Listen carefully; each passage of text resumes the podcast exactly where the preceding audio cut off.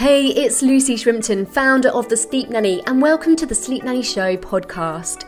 I aim to serve you with the ideas, strategies, and inspiration to help you and your family sleep soundly so you can live healthy, happy, and fulfilling lives. Being a parent is something for you to treasure, and getting the whole family sleeping well is a vital key in being able to do this without exhaustion, poor health, and the whole experience being a blur to look back on. So tool up, take the lead, and I hope this episode helps you. Hi, and welcome back to my channel. Now, in the last episode, I was talking all about newborn and new baby sleep patterns. In this episode, I'm going to help you as a new parent with the coping strategies that you can use to help you with your sleep when you're dealing with the disturbed nights that you get with a new baby. So stick around, I have some great tips for you to help you through this phase. Now, the first thing that I want you to take on board is that rest is better than nothing. Now, I know people say, oh, sleep when the baby sleeps. And they do sleep a lot. They, you know, they're going to sleep quite regularly. They're awake for 45 minutes, they're off to sleep again. You would think that means you can get 14 to 17 hours a day like them, right? No, of course not. Because, first of all, we can't just switch off and fall asleep instantly the second they do. And second of all, we do have other things to do. We have bottles to clean, we have nappies to organise, we have grocery shopping, probably online, to do. There are so many things that we still do need to do. And it's just not as simple as going to sleep when the baby sleeps. Now, if you can, great. If you can take a nap, do it. But don't put that pressure on yourself if you're feeling like, oh, I just can't. Take a rest. And if baby's asleep and you can just sit back and put your feet up, literally put your feet up and relax. Close your eyes if you can. Listen to a podcast.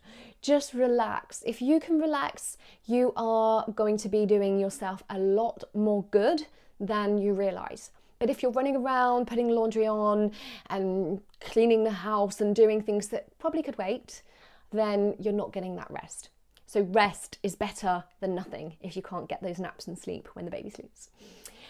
My second tip for you for coping if you can, obviously, this is very difficult if you are a single parent, but if you have a partner, a spouse, or even a good friend that can come and help you out for a few days or a family member, See if there is a way of taking some turns in the night. I really like the idea of the two nights on, two nights off night shift. Um, which is great if there are two parents in the family because uh, you basically have two full nights to rest and know that I'm not getting up to baby tonight or the next night. You've got two full nights, and it's so powerful in how it helps your body to replenish, gives you the rest you need, and then gives you the energy to do your two nights on. And you could do one night on, one night off, but it's not quite the same effect. It's, it's easier to keep going for two nights and then have two full nights off. So, two nights on, two nights off if you can. Breastfeeding mums might be saying, but I have to do all the night wakings because I'm breastfeeding.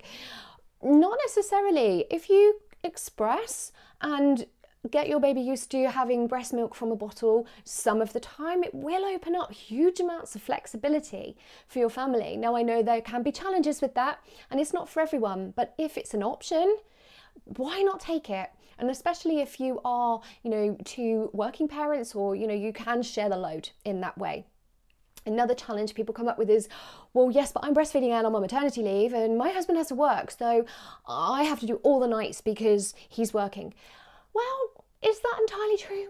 And is that really fair? Because I understand if your partner's working, and, and there are certain jobs where perhaps that is the case and that's essential and they absolutely, you know, have got to get all that sleep. But you're working too during the day. You're looking after a newborn baby is as demanding as a desk job, easily, if not more. Like come on, let's see if we can weigh this up here. You're both working, you're just doing different things. Some might say that going to work is a rest from the busyness of looking after a new baby. So I still think that there's room for sharing sharing the load. It's unique to every family dynamic. So have that conversation and see what you can work out. The next tip I have for you is to accept help. Accept help because especially as a first time mum, I felt like this, and I'm sure we all do. You almost feel like, oh no, my baby, my baby, I'm, I'm doing it, I'm doing everything. and, you know, the family members might come along, oh, let me do this, let me do this. And you think, no, I'm precious about it, and or you just don't. Maybe you just feel too proud um, to accept the help. Just let, let get over it and accept the help, but you can accept the help, but you can channel it to the things that you really need the help with. So instead of, oh, let me take the baby off your hands, you might go, no, no, no, actually, I'm okay with the baby, but you could definitely cook us a meal. Or I'd be really grateful if you'd sort that laundry, that pile of laundry out and fold the things. Or, you know, so perhaps if somebody is really, truly willing to help, they could help with the less attractive jobs and not take all the glory of the new baby perhaps. So have a think about what it is you would really like that help with and accept help if it's offered. And my other massive tip for you as a new parent, especially as a first time parent, is not to plan too much. It's really easy to get swept away by the idea of all these lovely baby groups and mums groups and going along to all these things. And it's really good for you to do that. Definitely, it's good to get out, it's good to be sociable, it's good to talk to other mums that are in your situation. It is healthy to do that for sure. But don't overload your diary so that you feel like you're back to back with this class and then this group and then this thing sometimes you just won't feel like it and you don't need that pressure. You know, maybe just have one thing a day. Each day there's one thing you do. It might be just go for a walk with a friend or it might be a group, but if you pile too many things in, you just create an unnecessary pressure on yourself.